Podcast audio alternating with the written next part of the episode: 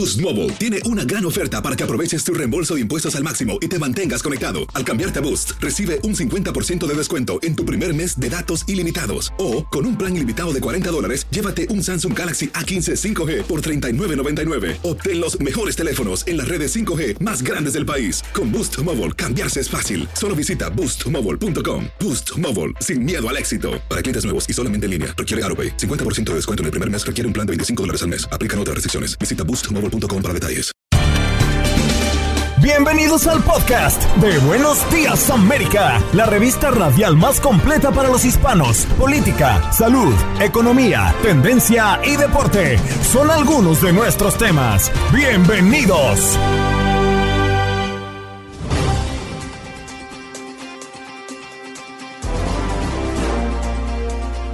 Hoy en Buenos Días América conversamos con el abogado Ángel Leal, abogado constitucionalista, a propósito de los demócratas que piden legislación para control más estricto de armas tras el tiroteo de Oakland.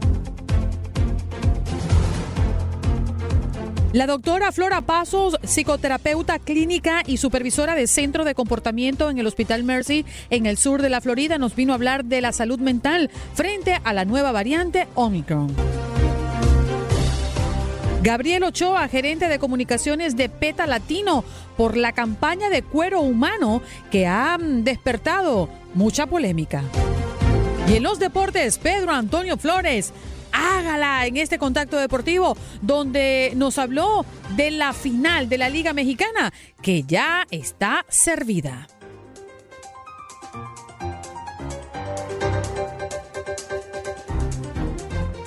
Nos vamos con nuestro próximo tema y aquí recibimos a uno de la casa, Ángel Leal, abogado constitucionalista. ¿Cómo estás, Ángel? Gracias por estar esta mañana con nosotros. A ver si nos escuchas, Ángel. No le vaya, no le vaya a contar, Andreina, por favor, al abogado Ángel Leal, no, le cuente. No, no, no tiene favor. la culpa. Buenos días, ahora sí te escuchamos. Buenos días, eh, eh, feliz día y feliz comienzo de semana. Gracias por la invitación. Bueno, demócratas piden legislación para control más estricto de armas tras el tiroteo de Oakland. ¿Cuál podría ser la diferencia que marque realmente un cambio en esta oportunidad, Ángel? ¿Y mm, en qué consiste esta petición?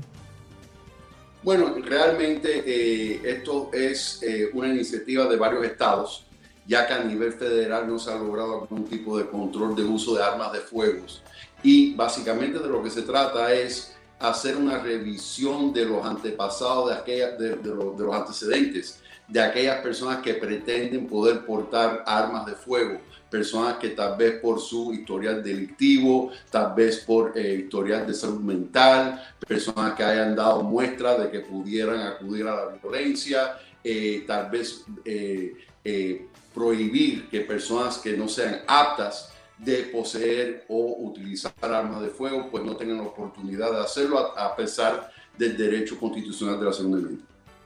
Ángel, muy buenos días. Sabe que usted muy bien lo conoce en Latinoamérica, en muchos países tenemos opciones, herramientas eh, democráticas que permiten elevarles consultas al pueblo, plebiscitos, referendos, que nos ayudarían a que el pueblo, que finalmente es el que debería tener el poder, pueda tomar una decisión o marcarle unos pasos a sus dirigentes sobre qué quieren.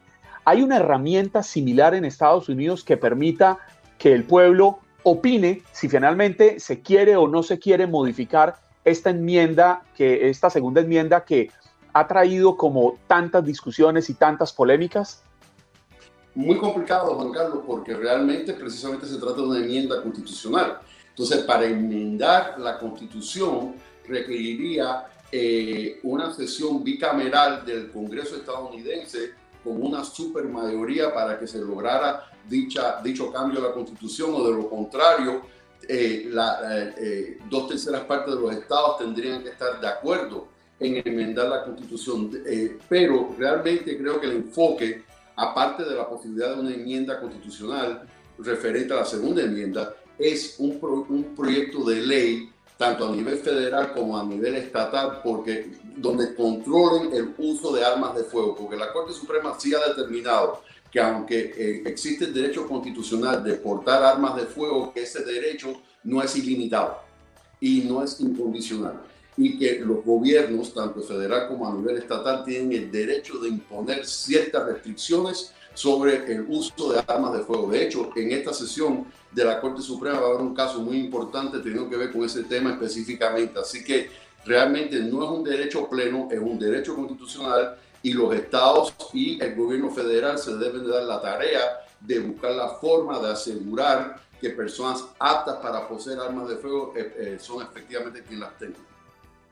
Bueno, desafortunadamente, Ángel, eh, esta no es la primera vez que esto sucede. Sabemos que a principios de este año hubo tiroteos masivos en Georgia, en Colorado, y esto reavivó esta conversación, ¿no? De los defensores del control de armas para restringir o tener más restricciones, restricciones más estrictas. Pero al final del día, la Asociación Nacional del Rifle ¿Qué, o sea, ¿qué papel juega en todo esto y cómo, eh, o sea, realmente hay algún interés económico aquí? O sea, ¿qué es lo que está pasando que no podemos llegar a un punto en donde se, se creen estas restricciones para evitar estos problemas?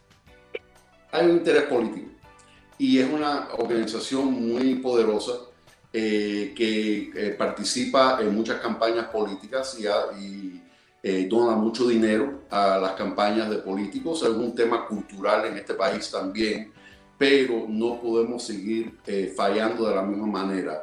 Eh, aparentemente, después de la tragedia de Parkland, no ha sucedido absolutamente nada para que podamos al menos asegurar el bienestar de nuestros niños que van a la escuela. Eh, y eso realmente, y, en gran parte también tiene que ver con el filibustero del Senado, porque con una simple mayoría no se puede aprobar esta legislación para imponer ciertas restricciones en el uso y, eh, y poseer armas de fuego. Entonces, con las reglas de procedimiento del Senado, eh, la división que existe en el país, el partidismo que existe en el país, eh, realmente va a ser muy difícil. Por eso hay una iniciativa de que se actúe a nivel estatal más, más que a nivel federal a estas tragedias. Uno pensaría que después de que uno ve estas tragedias, que sería lo suficiente para que se tomara acción congresional y lamentablemente no necesariamente es así. A eso iba Ángel, porque al menos a nivel federal el impulso legislativo ha sido más difícil, ¿no? De, de, aprovechar y de materializar. Pero estatalmente, ¿qué se puede lograr? Bueno, lo, lo, lo, mismo. Estamos hablando de eh, básicamente, eh, entre otras cosas, eh, darle a los jueces la oportunidad de que en el dado caso que consideren que una persona no sea apta para portar un arma de fuego, que el juez tenga la posibilidad de quitarle ese derecho a las personas, pero sobre todo estas revisiones de antecedentes, los background checks que llaman. Eso es súper importante porque eso realmente es lo que le daría la posibilidad a las autoridades prohibir que ciertas personas que tal vez estén atravesando por algún tipo de trastorno de salud mental no tengan la oportunidad de portar un arma de fuego para tratar de evitar estas tragedias, sino eliminar, o sea, no eliminar por completo el, derecho de la segunda enmienda de portar armas de fuego, pero limitarlo a aquellas personas que constituyen un peligro a la seguridad, porque realmente al final de cuentas el derecho eh, de uno para cuando eh, eh, eh, perjudica el derecho ajeno. Y eso es lo que estamos viendo acá con esta situación de, de, las armas de fuego, lamentablemente. Ángel, entonces podríamos estar fallando. Usted ahorita nos hablaba de cómo la Asociación Nacional del Rifle y otros, otras, por, por poner el ejemplo que estamos tocando, pero hay otros intereses económicos de diversa índole que terminan siendo grandes aportantes a las campañas políticas, desde los cargos más pequeños hasta la propia presidencia del país, eh, estaríamos pecando en dejar que se hagan tantas donaciones que permitan que estos intereses económicos tengan cierta influencia bastante fuerte en las decisiones que tomen los gobernantes? Un tema muy importante. Eso tiene que ver mucho, Juan Carlos, con lo que han tratado de hacer por años, que es reformar el sistema de financiamiento de campañas políticas precisamente para que ninguna organización de cabildeo tenga tanto poder sobre la agenda nacional. Y eso requeriría una reforma de nuestro sistema de financiamiento de campañas que también, al igual que el límite de uso de armas de fuego, de poseer armas de fuego, al igual que los temas teniendo que ver con nuestro sistema de justicia, derecho a votar, esos son temas que realmente deben de ser eh, eh, eh, el Congreso se debe dirigir a estos temas, pero por las reglas de procedimiento del Senado nunca cuentan con la supermayoría necesaria, es decir, 60 votos, para efectuar estos cambios que considero tan necesarios en, nuestra democracia. Ángel, gracias por estar con nosotros esta mañana, ¿eh? lo valoramos mucho y esperemos verte nuevamente, al menos antes de que termine formalmente el año. Ojalá que así sea y pues todos mis mejores deseos para usted y todo su auditorio. Muchísimas vale, Muchas gracias. Ángel Leal, él es abogado constitucionalista. Nos viene a hablar de este tema, ¿eh? Eh, las armas en los Estados Unidos y cómo pueden lograr eh, em, leyes mucho más duras para evitar que cosas como las que pasaron en Walmart en El Paso en el año 2019, que fue una de las em, de los tiroteos más mortales, dejando a 20 personas fallecidas cuando un hombre entra en un Walmart y comienza a disparar. Lo de Parkland, por supuesto, que ha sido históricamente doloroso para este país. Un exalumno abre fuego en esta escuela secundaria el sospechoso había sido expulsado por razones disciplinarias, dijeron las autoridades, y fue detenido poco después del ataque. Eh, bueno, lo que pasó en el Festival de Música en Las Vegas, lo que pasó en el Club Nocturno Pulse, eh, masacre en Virginia Tech. Eh, masacre en la escuela de Sandy Hawk. Bueno, en fin, hay una lista muy nutrida y muy dolorosa, ¿no? De los eventos más mm, impactantes, los tiroteos masivos más mortales en la historia reciente de los Estados Unidos.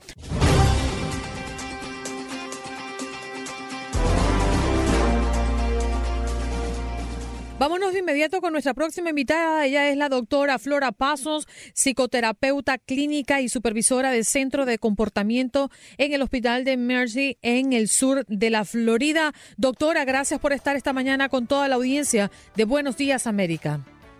Buenos días y gracias por invitarme. Es un placer bueno, hoy estamos abordando este tema, ¿no? Y también como pregunta del día, la salud mental frente a la nueva variante Omicron. Y es que viene una, viene otra, nos hablan de Delta, nos hablan de Omicron y nos hablan de que posiblemente vengan otras y que dependerá de la comunidad, de las vacunas y de cómo lo tratemos, una futura complicación o la permanencia del COVID-19 entre nosotros. ¿Cómo afrontar esto mentalmente, doctora? Bueno, es importante saber que la situación del COVID-19 de la pandemia nos cambió la vida y esta variante trae una consecuencia muy parecida cuando el COVID apareció, que es la incertidumbre. Y los seres humanos somos malísimos manejando la incertidumbre. Entonces, esto nos crea toda una serie de consecuencias en nuestra salud mental. Pero tenemos que hacer una pregunta estoy afectada porque no sé lidiar con el estrés que me produce esta situación o no estoy afectada. ¿Cómo vamos a saber si estamos afectados? Bueno, van a existir cambios significativos en nuestro funcionamiento en las diferentes áreas de nuestra vida, en lo social, en lo laboral, en nuestra familia, en nuestra relación de pareja. Las personas pueden afrontar cambios en su patrón de sueño, dormir mucho, dormir menos, el apetito puede aumentar o bajar, la concentración, preocupaciones constantes, qué es lo que va a pasar, qué viene después. Entonces, hay algunas cosas que podemos hacer para aliviar esto. Lo primero, si no estamos funcionando bien, bueno, buscar ayuda profesional a través de terapias. Muchas terapias se están dando por el Internet y es una manera que nos vamos a beneficiar de aprender cómo lidiar con el estrés que nos está causando las nuevas variantes del COVID-19. Yo diría que las recomendaciones más importantes para poder lidiar con esta situación es, número uno, mantenernos conectados socialmente. Eh, si no podemos físicamente ver a las personas que queremos, conectarnos a través de todos los medios. Cuidar nuestra salud emocional a través de meditaciones, relajación, ejercicio de respiración. Otra cosa que es muy importante, hacer ejercicio físico, porque el ejercicio físico estimula la producción de muchos transmisores químicos en nuestro cerebro que van a ayudarnos a sentirnos mejor. Sí, Flora, Leí en estos días en internet que la pandemia del coronavirus se ha convertido como, una, como en una temporada, como en una serie de televisión tipo Netflix. y es que cada vez que sentimos que estamos llegando al final, tenga que nos vienen con una nueva temporada. Y lo que yo quisiera preguntarle es, ¿cómo enfrentar ese sub y baja anímico que nos puede traer el saber que efectivamente está pasando? Cuando ya vemos esa luz al final del túnel, o sale una nueva cepa, o se presenta algún inconveniente con la vacuna o con los tratamientos, pero algo llega a atormentarnos la tranquilidad que hemos venido ganando. ¿Qué podemos hacer? Exactamente, es lo que te decía, la incertidumbre que nos trae nos aumenta nuestra ansiedad, nuestros temores. ¿Qué podemos hacer? Mantenernos en el tiempo presente. Estar atento a la manera en que nos hablamos a nosotros mismos. La persona con quien más hablamos es con nosotros mismos. Entonces tenemos que estar como el detective sabiendo, me estoy poniendo pensamientos negativos, me estoy preocupando en exceso. Y algo que es muy importante es saber lo que podemos controlar y lo que no podemos controlar. ¿Qué podemos controlar? Nuestro comportamiento, lo que hacemos. Si seguimos con las regulaciones del CDC de vacunarnos, lavarnos las manos, usar la máscara, eso es lo que podemos controlar. Lo que va a pasar no lo sabemos. Pensamos que ya a esta altura el virus hubiera terminado, pero como tú dices, una serie de Netflix, otro y otra y otra temporada. Entonces, mantenemos tiempo presente, tener una estructura en nuestro horario, hacer ejercicio, alimentarnos. Y si vemos que no podemos lidiar con la situación, pues buscar asistencia profesional. En estos momentos ha aumentado muchísimo las personas usando los servicios de los terapistas, muchísimo. Y realmente yo pienso que hace una diferencia muy buena en nuestras vidas. Y es importantísimo, ¿eh? Y según le cuento, doctora, que según, y usted debe ya saber esto, según un último reporte de UNICEF, los jóvenes reportan un mayor eh, porcentaje de ansiedad. Esto es más o menos un 27%. Y la depresión viene detrás de, esa ansiedad que es más o menos a un 15% aquí en Estados Unidos. ¿Cómo podemos identificar los papás que nos están escuchando? ¿Cómo pueden ellos identificar que su adolescente, su hijo, su niño, que muchas veces no lo, uno no lo ve porque andan, corre para aquí, corre para allá, haz esto, haz lo otro? ¿Cómo se puede identificar? ¿Cómo un padre puede decir, mi hijo está sufriendo de ansiedad, necesito llevarlo a terapia? Bueno, como yo dije al principio, observar si tenemos cambios en nuestro comportamiento. Esa es la clave. Si el niño, por ejemplo, antes era un niño tranquilo, respetuoso, ahora está irritado, está llevándose mal con los padres, ya hay un cambio sustancial. Si el factor de sueño se altera, si empieza a tener síntomas físicos de la ansiedad como dolores de cabeza, dolor de cuello, manifestaciones de comportamiento que son totalmente diferentes a lo que la persona estaba experimentando en el pasado, antes del virus, antes del coronavirus, antes de la pandemia. Cuando vemos una interrupción de la manera que nos comportamos en el día a día, ahí ya hay un problema. Por ejemplo, mm. si el adolescente tenía buenas notas, quizás las notas empiezan en la escuela a bajar, empieza a fallar si era un niño activo, puede ser que no tenga tanta actividad. El apetito puede aumentar o puede disminuir y puede tener muchos problemas en la escuela, con las maestras, con los compañeros. Es decir, estar alerta a los posibles cambios del comportamiento diario. Es la clave más importante. Maravilloso, doctora, que nos haya acompañado el día de hoy para hablar de la salud mental frente a la nueva variante de Omicron. Muchas personas pasan por alto algunas señales, ¿eh? Y no hay nada mejor que atender con anticipación eso que nos está pasando, que nos está angustiando por cosas que pasan eh, en nuestro ambiente. ¿eh? Muchas gracias, doctora. Que tenga una linda semana que apenas comienza. Igual para ustedes. Gracias por tenerme en el show. Un abrazo. La doctora Flora Pasos, psicoterapeuta clínica y supervisora del Centro de Comportamiento en el Hospital de Mercy en el sur de la Florida.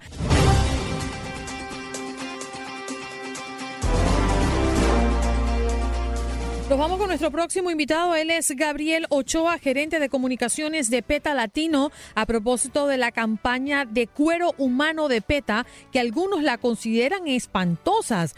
Gabriel, buenos días. ¿Y de qué se trata la campaña? Buenos, buenos días, Andreina. Eh, la campaña en sí es un, es un sitio web, es una tienda online ficticia donde PETA muestra artículos de piel humana, supuestamente, que las personas pueden comprar.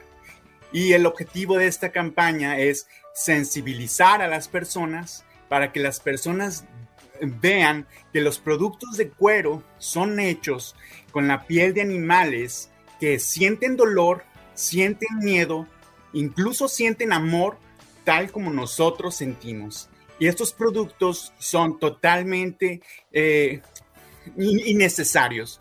Las personas pueden conseguir estos productos con la misma calidad, con, con las mismas características, hechos de productos vegetales como manzana, eh, piña, nopal. Hay muchísimos eh, productos que van saliendo, nuevos que van saliendo. Además, esta campaña está dirigida a, las compañías Urban Outfitters, Anthropology, Free People, para que dejen de vender estos productos y se concentren en los productos hechos eh, de vegetales que ellos ya venden. Gabriel, pero entonces, ¿por qué eh, y cuál es la crítica más dura que se le está haciendo a tu campaña? Bueno, las personas eh, muchas veces consideran que nuestras campañas podrían ser muy duras, tal vez, eh, pero lo que nosotros eh, sabemos después de 40 años de activismo es que tener la información, mostrar la información no es suficiente. Eh, lo que nos ha enseñado estos 40 años de activismo es que debemos de realizar campañas, investigaciones y mostrar a las personas lo que realmente le sucede a los animales, cómo sufren los animales, cómo son despellejados, descuartizados, muchas veces cuando ellos están conscientes y, es, es, lo, es, lo, duro, sin embargo, es lo que, la realidad, lo que sucede y es lo que nuestro objetivo es que las personas desarrollen eh, compasión, desarrollen empatía hacia los animales y dejen de consumir los productos que provocan su explotación. Gabriel, todo lo que usted plantea es muy válido y uno piensa que tienen derecho a defender sus ideas y sus propuestas. Lo que yo no me explico es por qué la necesidad de partir de un engaño para defender unas ideas. Me explico, la campaña que ustedes muestran es una campaña falsa y lamentablemente vivimos en un mundo en el que no todas las personas, por el contrario, la inmensa mayoría no lo entiende, no entiende que es una campaña falsa, no entiende que esa tienda de ropa o esa marca no existe. Y eso se lo explico porque se lo hemos criticado a los políticos. ¿Por qué utilizar cosas falsas para llevar a que las personas entiendan cuál es el objetivo? Invitamos a, las personas a que visiten petalatino.com y la página de Urban Outreach para que, para que vean la, tienda online, para que conozcan la tienda online. Sí les va a provocar un, un, impacto, porque ese es el objetivo de la campaña. Sin embargo, es, es obvio cuando ya estás en esa página que es una página ficticia, que no, que no vas a comprar una, una piel con las orejas de los seres humanos, en, en, una bolsa de piel con orejas de seres humanos. Sin embargo, lo que vas a ver es pero no me, no me, no me ha respondido, perdóneme Gabriel que lo, que lo interrumpa, pero no me ha respondido. ¿Cuál es la necesidad de acudir a una falsedad para defender una tesis? No es una falsedad, es la realidad la que estamos mostrando, la, la realidad que sufren los animales. Y es no, no, la falsedad no es el sufrimiento de los animales. Yo creo que los animales sienten dolor. Estoy de acuerdo con usted. La falsedad son los productos de esa piel eso, es un, es un engaño. El sitio web no está diseñado para engañar a las personas, está diseñado para que las personas conozcan cuáles son los procesos que se utilizan para explotar, para asesinar a los animales. Tal vez una forma de concientizar, creo que es lo que, lo que esa campaña intenta hacer, pero de todas maneras también, y, voy eh, también por el, por el camino ¿no? que va Juan Carlos en su pregunta, porque además de, del Urban, uh, Urban Outrage, eh, mostrar estos productos que realmente no existen. Eh, esta campaña, dentro de esta página o dentro de esta tienda ficticia, hay una colección que se llama Afterlife, una colección que tampoco existe, pero que indica que a la misma, que indica que pueden hacerte piezas de piel de tus seres queridos, o sea, inclusive mostrarte de la forma en que se hace el proceso de curtivo y todo este rollo. No es, eh, no, no, no, es demasiado extremista este tipo de, de campañas, no llega a los extremos. Es, eh, lo que intentamos hacer es, como dices bien, concientizar a las personas de los procesos que sufren los animales. Es, es, una, es una página satírica, es, es una sátira sobre lo que sucede a los animales para que las personas eh, se sensibilicen y desarrollen una empatía. Si no está bien usar la piel de los seres humanos para producir artículos, tampoco está bien utilizar la piel de los animales para producir estos artículos. Mm. inclusive la respuesta en, las redes sociales eh, de personas veganas que apoyan mucho eh, eh, la, organización sin fines de lucro y ahora, A eso voy, porque Gabriel, hay que explicarle un poco a la audiencia qué es PETA, ¿no? Esta organización que se hace eh, sentir como una de las más grandes del mundo a favor de los derechos animales y está enfocado en varias áreas, ¿no? En donde se explota a estos seres vivos en beneficio humano. Y me gustaría saber, la organización cuenta con cuántos miembros y cómo funciona.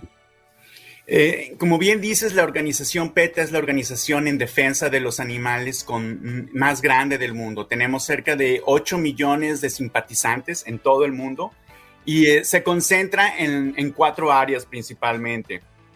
Es, queremos eh, defender a los animales que son explotados, en este caso para, producir vestimenta, defender a los animales que son explotados en los laboratorios, defender a los animales que son explotados en el entretenimiento y defender a los animales explotados para el consumo humano. Mm, bien. Gabriel, ¿y, cuál ha sido? Adelante, Juan Carlos. No, y entonces al final del camino, ¿de qué deberíamos alimentarnos quienes, a quienes nos gusta comer carne? Porque es un hecho. Hay una muy buena parte de la población que le gusta comer carne, una parte minoritaria que no le gusta. ¿Cuál podría ser el camino para encontrarnos, Gabriel? Porque siento que quizás a los que nos gusta la carne quisiéramos imponerles a ustedes un modo de alimentación y un modo de vida, pero ustedes, a quienes no les gusta, también quisieran imponernos un modo de alimentación y un modo de vida. ¿Cómo encontrarnos? Eh, creo que, que, la palabra no es imponernos, es convencernos, es desarrollar empatía, es desarrollar compasión.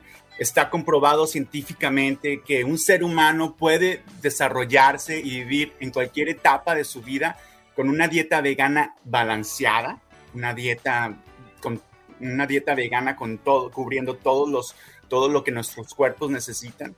Hay muchos deportistas eh, profesionales pero, ahora. Pero Gabriel, perdóneme, perdóneme, perdóneme que vuelva y lo interrumpa, pero es que yo no le pregunté por lo que está demostrado, sino por lo que nos gusta. Yo a usted no le digo que deje de comer vegetales, ni mm. le digo que eso le hace daño. ¿Sí me explico? Claro que sí. Y mi respuesta fue es desarrollar la empatía y la compasión sobre lo que te gusta.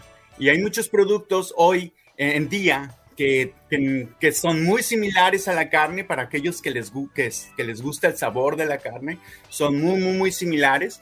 No voy a decir marcas, pero sí te voy a invitar a que, a que vayas a un supermercado y los busques y, y experimentes un poco eh, tal vez ah, hagas tus lunes sin carne. Eh, yo sé que te, que te, van a gustar.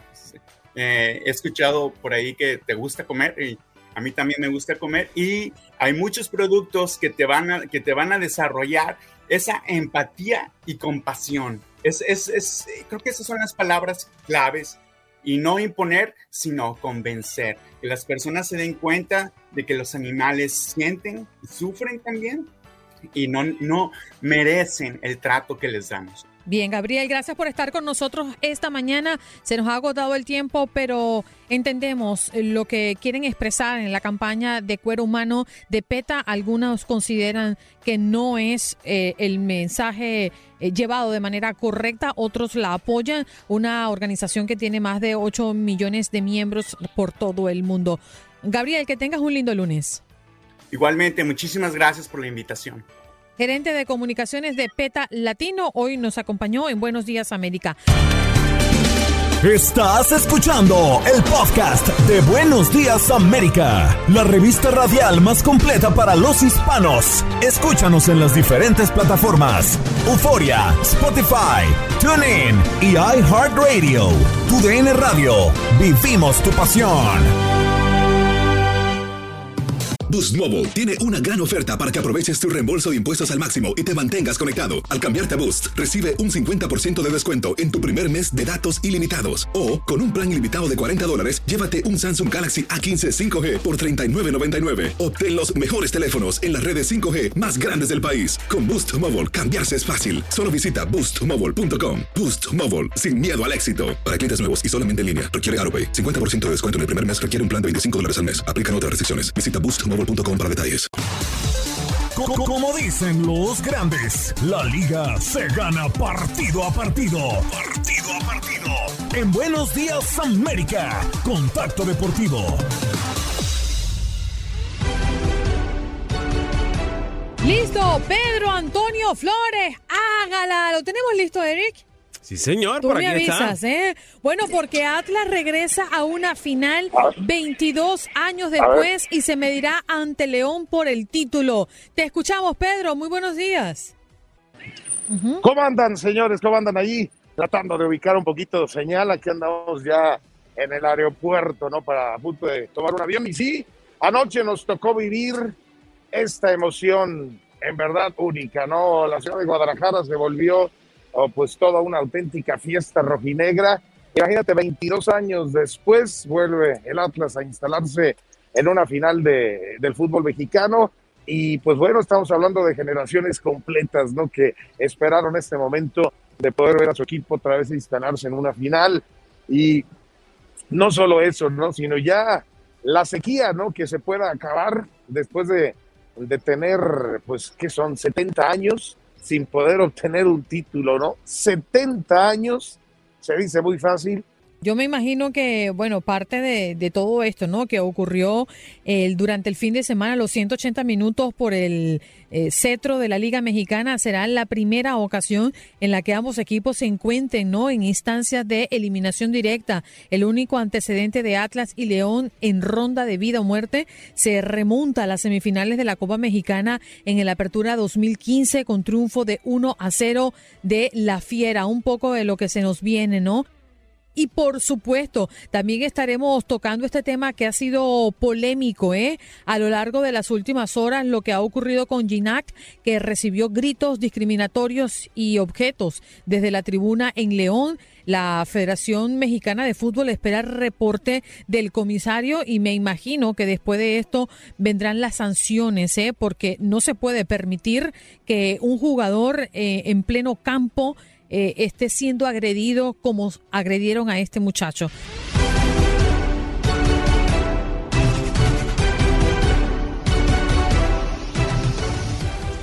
Que recibió gritos discriminatorios y objetos desde la tribuna en León. La verdad es que las imágenes son vergonzosas. Pedro, ¿qué acción está tomando la Federación Mexicana de Fútbol?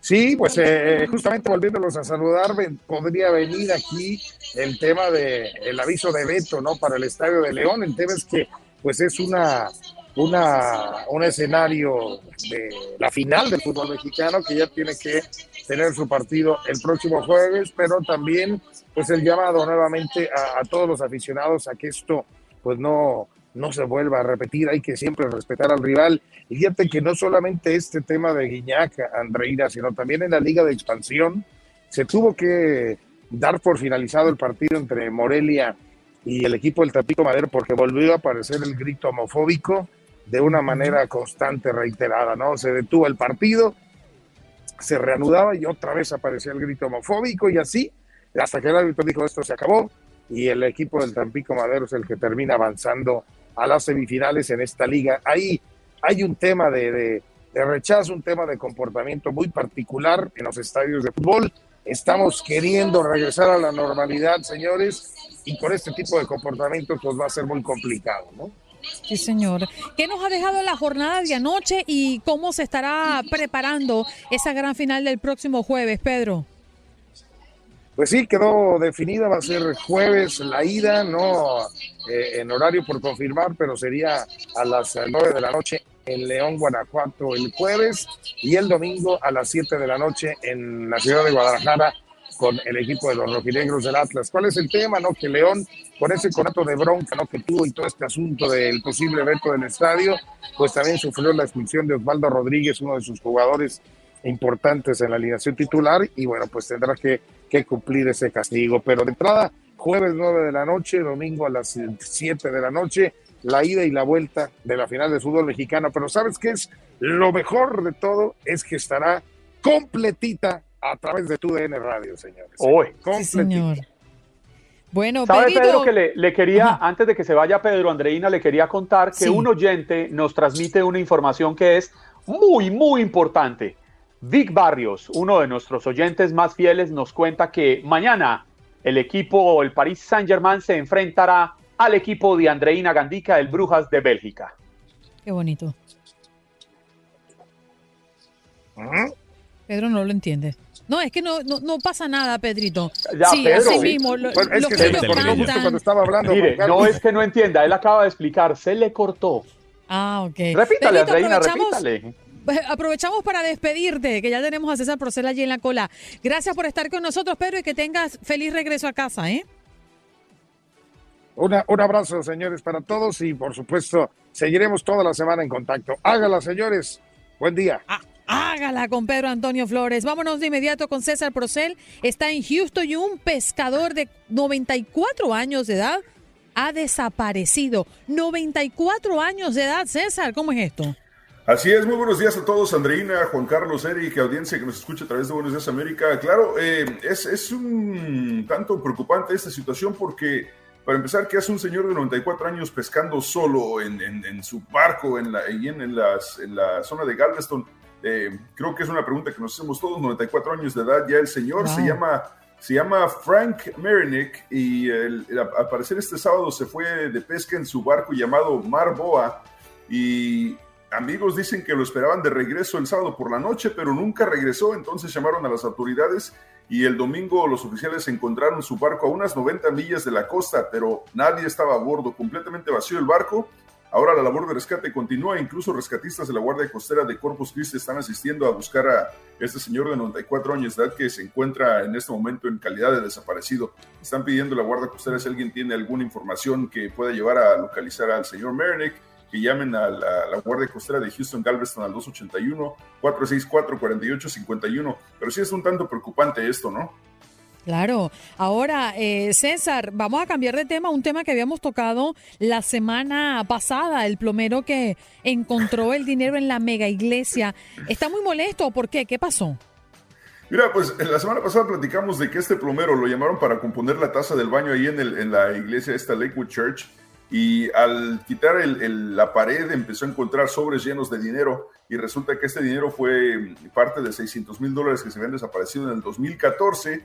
Entonces él como, como una buena persona que es honesta llamó al, conserje de la iglesia, reportó el dinero que se estaba encontrando, eh, fue honesto, no se robó nada y ahora está molesto porque dice que Joe Austin, el pastor de la iglesia, ni siquiera lo pela. Él estuvo atento a la misa el domingo para ver si, a ver si por lo menos le daban las gracias y, y ni siquiera ni por equivocación lo mencionaron. Así que bueno, digo, si vas a hacer un, si vas a hacer algo bueno, hazlo simplemente, no esperes, no esperes que te den las gracias, simplemente hazlo y ya. Pero, eso fue en está molesto porque no lo pelan. no, lo de la iglesia, lo de la iglesia fue en Houston, lo del barco. En Houston. Yo creo que yo estuve por Houston en esa época, en 2014, dando ronda por allí. No ha aparecido ah, el dueño de ese dinero. No ha aparecido el dueño, así que si, eh, si crees que eres tú, pues yo, yo estuve, estuve por allá. Te van a hacer, sí, señor. Te van, a hacer igual que al, te van a hacer igual que al señor, no te van a pelar tampoco, no te preocupes. tampoco lo van a pelar. César, gracias por estar con nosotros y enganchados contigo. Claro que sí, a las 10 de la mañana, hora centro, a través de TUDN 93.3 FM, esta tarde y todos los días, eh, por supuesto, en Euforia, en la aplicación de Euforia. Que tenga bonita tarde y seguimos esperando las arepas y las, eh, no sé, no sé qué más. Las alcapurrias. Alcapurris, cariño. Alcapurris. Ah, César Procel con nosotros desde Houston. Gracias, cariño. Y allí con su programa en un ratito nada más a través de la 93.3 FM. ¡Qué barbaridad! Gracias por acompañarnos en nuestro podcast. Buenos días América. Y recuerda que también puedes seguirnos en nuestras redes sociales. Buenos días AM en Facebook y en Instagram. Arroba Buenos días América. AM. Nos escuchamos en la próxima. Boost Mobile tiene una gran oferta para que aproveches tu reembolso de impuestos al máximo y te mantengas conectado. Al cambiarte a Boost, recibe un 50% de descuento en tu primer mes de datos ilimitados. O, con un plan ilimitado de 40 dólares, llévate un Samsung Galaxy A15 5G por $39.99. Obtén los mejores teléfonos en las redes 5G más grandes del país. Con Boost Mobile, cambiarse es fácil. Solo visita boostmobile.com. Boost Mobile, sin miedo al éxito. Para clientes nuevos y solamente en línea, requiere AroPay. 50% de descuento en el primer mes requiere un plan de 25 dólares al mes. Aplican otras restricciones. Visita boostmobile.com para detalles.